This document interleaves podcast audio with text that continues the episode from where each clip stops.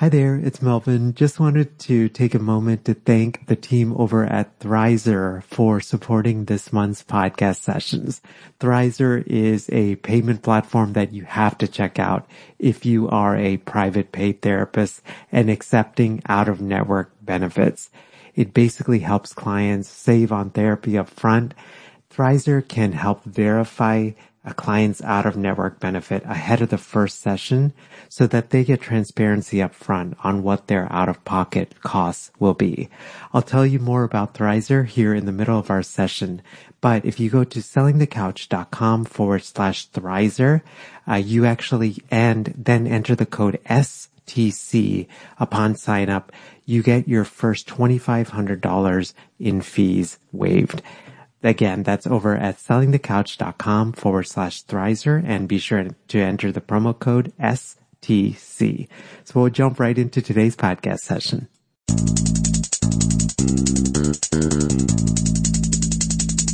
Hello, welcome to session 97 of Selling the Couch. Today we are in for a solo session with me and today I actually wanted to talk about a topic that to be honest, I have been very conflicted about talking about this topic. I had the idea for creating a podcast episode for this specific topic probably around, I would say session 10 or 20, but I put it off and that topic is naps. And today I want to share about the five benefits of naps and then share some of the tips that I've learned from my own napping routine. There's a lot of evidence that naps have a lot of benefit when it comes to creativity, productivity, and a bunch of different things. And I'll share a lot of those with you. I wanted to start just by sharing that the truth is that I take a 25 minute nap seven days a week and I have done it for the past several years. Part of my reluctance in sharing this is there's this weird stigma around adults taking naps. I think sometimes there are these messages that naps mean that you're a lazy person, that you don't like being very productive, or there's the other end of the spectrum, which is that kids are the only ones that take naps and the elderly are also folks that take naps, but when you get to be an adult, you shouldn't be taking any kind of a nap. As I mentioned, I've done quite a bit of research on napping and I've seen a lot of personal benefit and what I want to share is a lot of my own journey and things that I hope you inspire you to think about uh, napping and incorporating a napping routine into your schedule. You know, when I was doing my early research, it turns out that some of the most successful people in history were actually nappers. For example, Leonardo da Vinci took daily naps. In fact, Albert Einstein took a daily nap and he also actually spent time outdoors almost every day taking hikes so that he could think through things and think about things in a different way. Eleanor Roosevelt napped before every speaking engagement, it is said. And the artist Salvador Dali would actually sleep sitting up in a chair and he would hold a key in one hand dangling over that chair so that when he fell asleep, he got to a certain point where he dropped the key and that would cue him to wake back up. You know, I wanted to start our conversation into napping with two personal experiences that shape my idea of napping. The first one is, as you guys may know, I was born in India and my family immigrated to the US right after I had finished the first grade in India. And now my grandparents and actually a lot of my family still lives in India. And especially when we were younger, we would try to take as many trips as we could, especially during the summer months, to go visit family. You know, I have a younger brother, and maybe it was the fact that there were two rambunctious young boys running around, but my grandfather would have us take an hour nap every afternoon. And so growing up, napping kind of became a part of my daily routine. And for my grandfather, who's now in his mid 80s, a nap is something that he had done for years and it was just part of his daily routine. And I began to like that experience, I think started to shape me because I was like, wow, you know, cultures have different understandings of naps and the benefits of naps and all of those things. So that experience, I think definitely shaped my perspective. The second experience that I had is when I was an undergrad, I had the very fortunate opportunity to spend some time abroad in Spain in the city of Seville.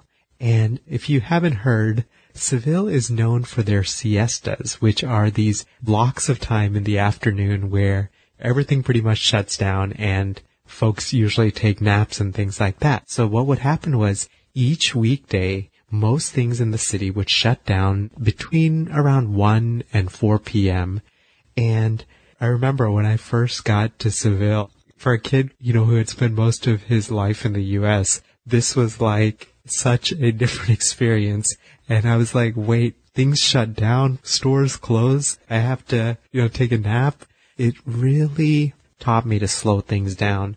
So during this block of time, this siesta time, a lot of times folks would come back from their work and spend time with their family and they would have a family meal together. And then they would usually take some sort of a nap, a siesta, before going back to work for a couple hours and then coming back.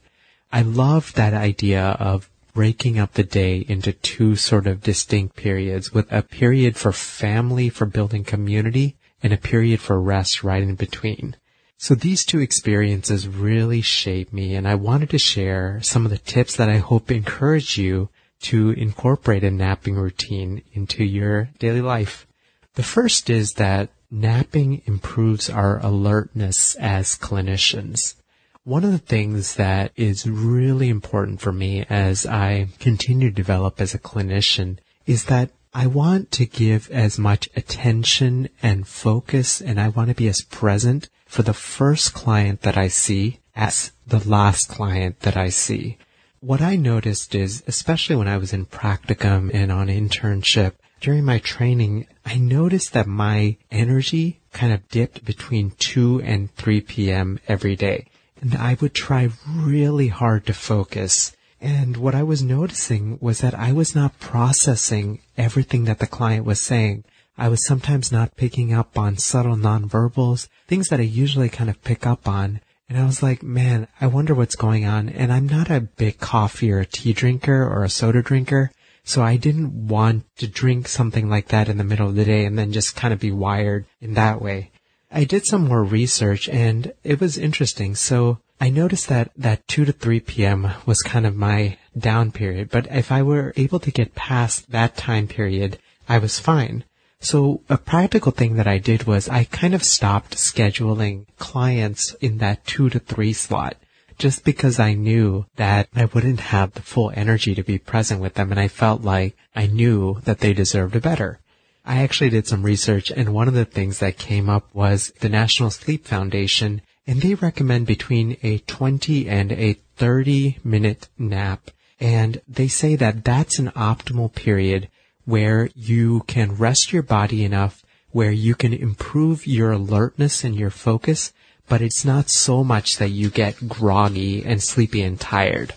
The second benefit of taking a nap is that it improves creativity there was this study that I came across, uh, which was done at the City University of New York, that found that napping relaxes your mind and helps you form these connections that you may not have seen before.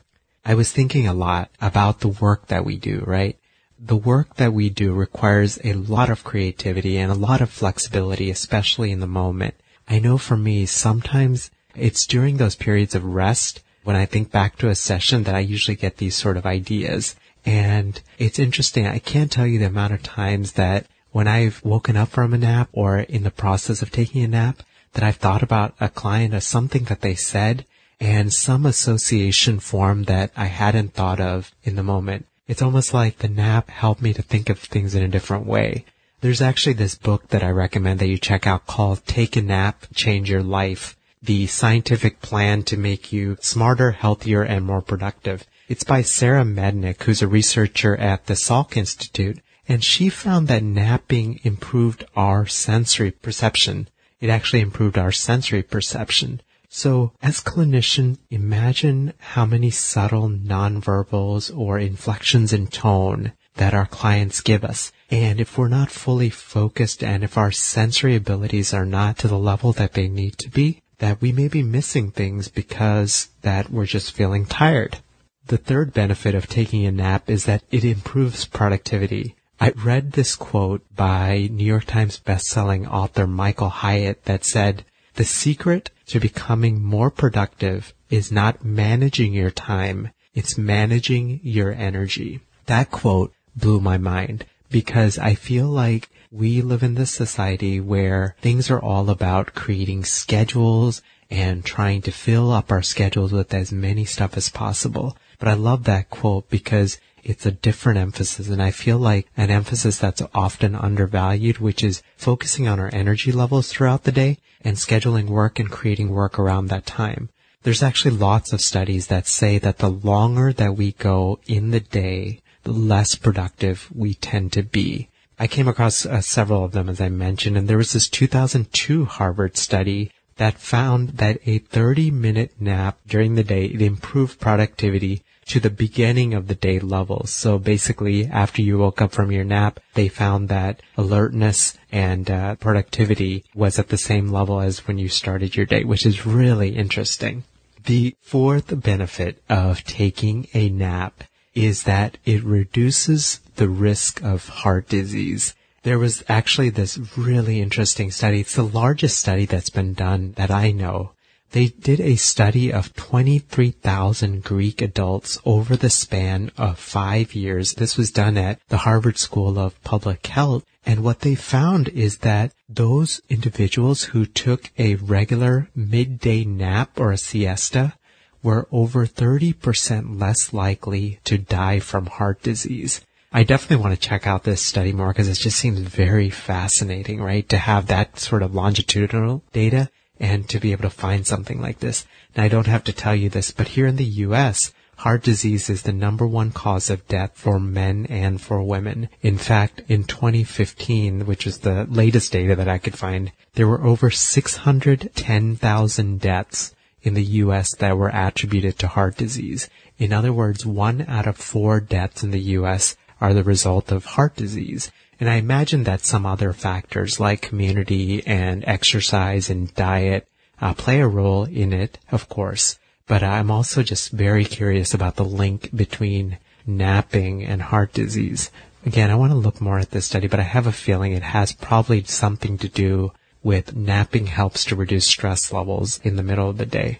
Number five reason of considering taking a nap is that naps can prevent burnout. We do such hard work in the world. We hear stories of trauma. We hear stories that others have never shared with anyone else. We worry about the well-being of our clients. We hear things from clients that bring up painful memories and painful past experiences for us. And the reality is that colleagues leave our field every single year from burnout. And if you're listening to this, obviously I don't want you to ever leave our field, especially from burnout. Even in the private practice space, you know, having just been in the space and having done so many of these podcast interviews now, one thing I've noticed is that we can even develop this sort of competitive mindset where our success can be measured by income or the number of clients that are on our caseload. One of the things that I've noticed is that sort of competitive, even though I think some of it's definitely coming from a positive perspective of encouragement and wanting to do well. But I think sometimes feeling like you're not measuring up to a colleague, that's definitely a recipe for burnout. And I think more than anything, I just want you to sort of notice that in yourself. Let me go over those five reasons again to take a nap are number one, it improves our alertness as clinicians. Number two, it improves your creativity in and out of therapy room. Three, it improves your productivity. Number four, it reduces the risk of heart disease. And number five, it prevents and can prevent burnout. So the second part of the session, I wanted to actually share some really practical things that I do that's helped me with my napping routine. Number one is as much as possible, be consistent with the time that you take a nap.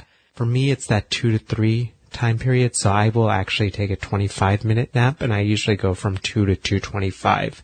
So what I encourage you to do is notice the natural rhythm of your body and notice when you start to feel groggy and tired. For most people, it's during that lunchtime, that post lunchtime. Everything that I've read says that for most people, it is that lunchtime or it tends to be between that 1 p.m. to 4 p.m. time slot. So just especially pay attention to that time slot and see where your energy levels are. Number two is, I know what you're probably thinking, how in the world is he able to fall asleep in 25 minutes?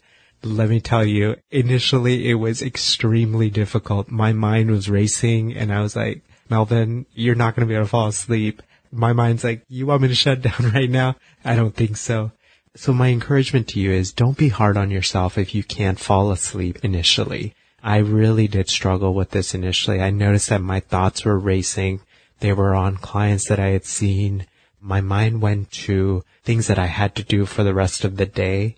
One of the first things that I started doing was that those initial times I wouldn't necessarily fall asleep in the 25 minutes. But what I would do is I would just close my eyes and I would focus on my breath as I breathed in and then as I breathed out. Almost like counting sheep with your breath, right? So just focusing on that breath seemed to help me slow my mind down because my mind was now focusing on something else. As with anything, it definitely takes practice you know, as I mentioned, I couldn't fall asleep initially, but now I've gotten it to a point where I can usually fall asleep in like two to three minutes, which I've read that this is apparently true for a lot of nappers is that the more that you practice this, the quicker that you can fall asleep. The side benefit is that also at, in the evening when I'm ready to go to sleep, I'm also able to fall asleep a lot faster. The number three tip that I have just from my personal experience is keep the nap itself short. So I found that somewhere between 20 and 30 minutes work best.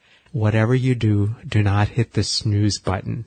Sleeping too much actually creates something called sleep inertia, which is that groggy feeling that we experience sometimes when we wake up and we're waking up and uh, you just have that sort of feeling, kind of feeling disoriented. One of the things that I have found really beneficial is, for example, if you have a phone and you're setting your alarm on there, putting the phone further away from where you are sleeping so that you're forced to actually get up and go and turn off the phone. The fourth thing that I would encourage you to do is turn off the lights as much or use an eye mask. You know, you can get stuff from, you know, any sort of store. And what that does is that sort of simulates and gets your brain trained like it's sort of like in the night mode. It's just for a brief period of time, but if you can, like when you're in your office or whatever it is, you know, consider turning off the lights. The number five tip that I would give that I found helpful is to invest in a travel pillow and then as well as a light blanket and then some sort of a sound machine. The combination of those three things has been really beneficial to me. Some of the research that I have read says that our body temperature tends to slightly lower when we're sleeping and just having a light blanket near you can keep you kind of cozy and warm and help you wake up feeling more refreshed. What I'll do is I will link to a couple of the tools that I recommend when it comes to napping. You can find that in the show notes and I'll put that there, which you can find at sellingthecouch.com forward slash session and the number nine seven. Again, I cited a number of studies because I like to just nerd out on research, but again, I'll put those in the show notes as well for you. Just taking a step back, again, my five things that I do is as much as possible be consistent with the time that you sleep. Don't be hard on yourself if you fall asleep. Number three is keep it short. I, again, I found that between 20 and 30 minutes do really well. Number four is turn off the lights or use an eye mask. And number five is keep a travel pillow, a light blanket, and a sound machine near you when you sleep. Just taking a step back, you know, I have found that napping has significantly improved my mood. It's increased my energy. It's made me less susceptible to illness. It's had so many great benefits for me. One of the things, you know, with STC is as I build out STC and as I now jump back into private practice, one of the things that I notice is that when I'm working on days where I'm working from home, I can get a lot of work done in the morning. And I think part of that's, you know, my morning routine, which I shared a few episodes ago. So be sure to check that out. I get a lot of work done in the morning and then during that one to three time is when I start to feel a little bit groggy, a little bit more tired. So what I do is one to two, I'll usually, if I'm working from home, what I'll do is I'll go take a hike or I'll do some sort of light exercise routine or if the weather's good, I'll go outside and go play some basketball, just do some light shooting around just to kind of relax my mind and to exercise my body because I've likely spent a lot of time exercising my mind in the morning. And then that two to three from two to 225, I will take a nap. And then by 2.30 to whenever I decide to work, usually around 4.35 in the afternoon, I just have found that I'm as alert during that afternoon time as I am during that morning time because of my nap. So I hope that this session encourages you to think a little bit differently about napping. As I said, I was a little conflicted about sharing that I take a nap, but it's been so instrumental to me and I've just read so much stuff and seen that a lot of really successful entrepreneurs seem to take naps and it's becoming less of a stigma now and I hope that this conversation helps it in that way. Again, you can find show notes at sellingthecouch.com forward slash session and the number nine seven. Thank you again for taking the time to listen. We are quickly approaching uh, session 100 and I have a special surprise planned out for you guys. Looking forward to connecting soon. Take good care. Bye. Thanks for listening to the Selling the Couch podcast. For more great content and to stay up to date, visit www.sellingthecouch.com.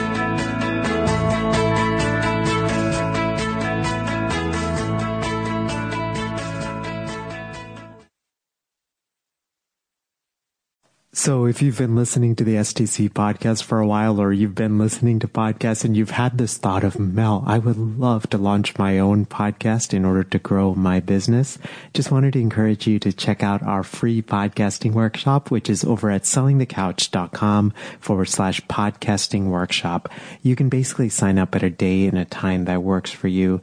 It's 90 minutes. And when I do these workshops or when I record them, I truly believe in the quality teaching, so it's going to be well worth your time. We're going to go through gear recommendations and how to launch strategically and how to think about monetizing your podcast and how to line up your podcast with your existing offers and how to do it strategically and authentically uh, and not salesy and slimy. Um, and all of those things. So again, the link is over at sellingthecouch.com forward slash podcasting workshop.